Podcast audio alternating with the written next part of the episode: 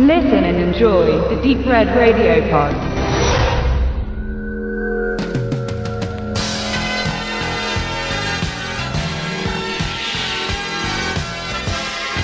Nach Die Rache der Ninja, Enter the Ninja 1981 mit Frank Onero, Die Rückkehr der Ninja, Revenge of the Ninja 1984, kam im selben Jahr noch der dritte Teil der gern als solche betitelten Ninja-Saga bei Canon heraus. Der Originaltitel Ninja 3 The Domination lässt eine Trilogie klar vermuten, aber inhaltlich haben sie alle nichts miteinander zu schaffen. Und auch wenn Shokoshugi in allen dreien Filmen mitspielt, so spielt er in jedem einzelnen eine andere Person und Rolle. Bevor Regisseur Sam Fürstenberg also den Ninja-Kult in American Fighter mit Michael Dudikoff weiterführt, sollte er dem düsteren Kultkämpfer um ein paar Facetten erweitern. Denn der im deutschen Verleih als Herrschaft der Ninja vertriebene Actionfilm bedient sich nicht nur dem Schema F. Denn die meisten ähnlichen Produktionen sind fast identisch schablonenhaft aufgebaut.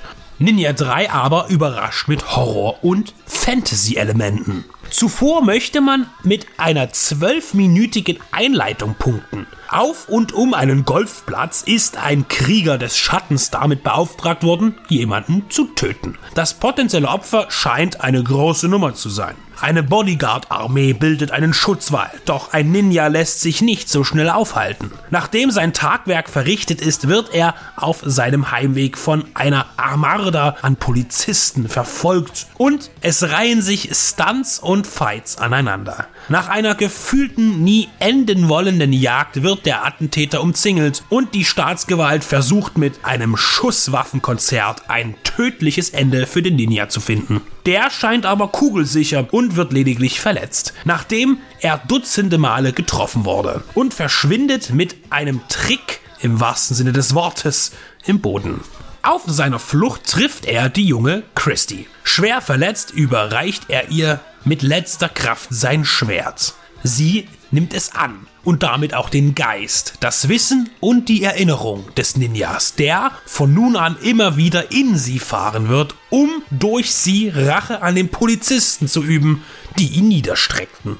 Die übermenschliche Kampfmaschine geht noch eine Stufe höher. Im vorangegangenen Teil wurde auch Hypnose als Technik angewendet. Nun werden Dämonen in Wirte eingesetzt und man ließ es sich nicht nehmen, bei dieser zufälligen Begegnung mit dem Teuflischen einen Exorzismus zu implementieren. Diese Passage ist dann so liebenswert kopiert, dass man gar nicht böse sein mag. Die Stimmengestaltung und die Gesichtsfarbe von Christie sind eine Reminiszenz an Reagan aus Der Exorzist. Mehr noch bedient man sich bei Hoopers Poltergeist. Wenn das Schwert zu glühen beginnt, wenn es durch den Raum schwebt und Christy in Trance fällt, dann öffnet sich auch mal der Wandschrank. Grelles Licht strömt aus und alles, was nicht nied- und nagelfest im Boden verankert ist, wird angesogen und schiebt sich durchs Zimmer.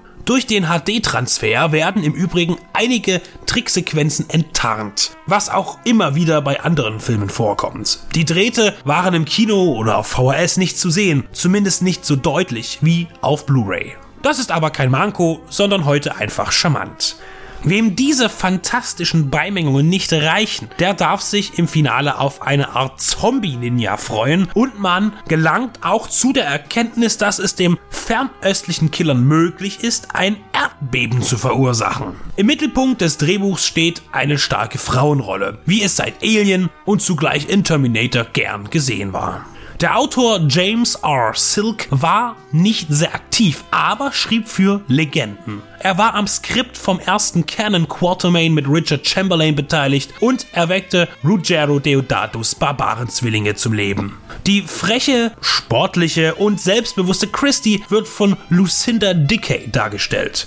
Man betraute sie in der Handlung mit einem von Männern dominierten Job. Sie arbeitet unter der Erde und am Masten für eine Telefongesellschaft. Ihre Freizeit verbringt sie zwischen Aerobic und Videospielen. Sie ist in Kleidung, Frisur und Interessen ein Kind ihrer Epoche.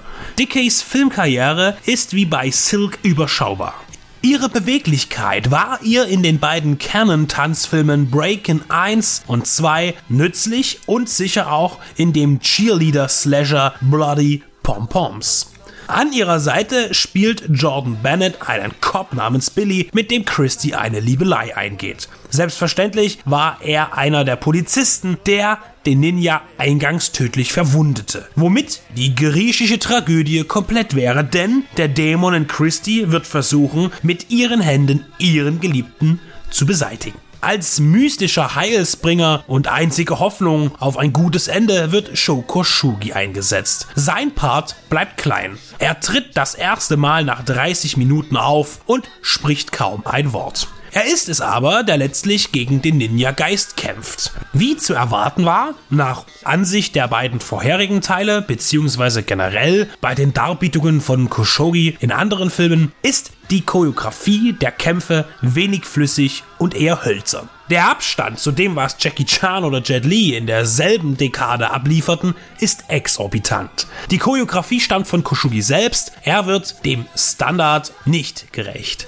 Die Stunts unter der Leitung von Alan Emile hingegen passen gut ins Bild und sind optisch unverkennbar den 80er Jahren zuzuordnen. Die Special Effects verantwortete Joey Quinn Livian, der bei Golan und Globus gut beschäftigt war und später auch noch an Robocop 2, Face Off oder Interview mit einem Vampir mitwirken sollte. Es ist alles so, wie es sein soll in diesem Sam Fürstenberg-Film. Die typischen Albernheiten, die zur unfreiwilligen Komik führen, sind allgegenwärtig. Sei es das fliegende Schwert und wie es agiert, wie Christy versucht, gegen den ihr innewohnenden Dämon anzutanzen oder eine mehr als irrwitzige Erotikszene. Vor dem Abspann geht alles ganz schnell. Feind besiegt, Kuss, Sonnenuntergang.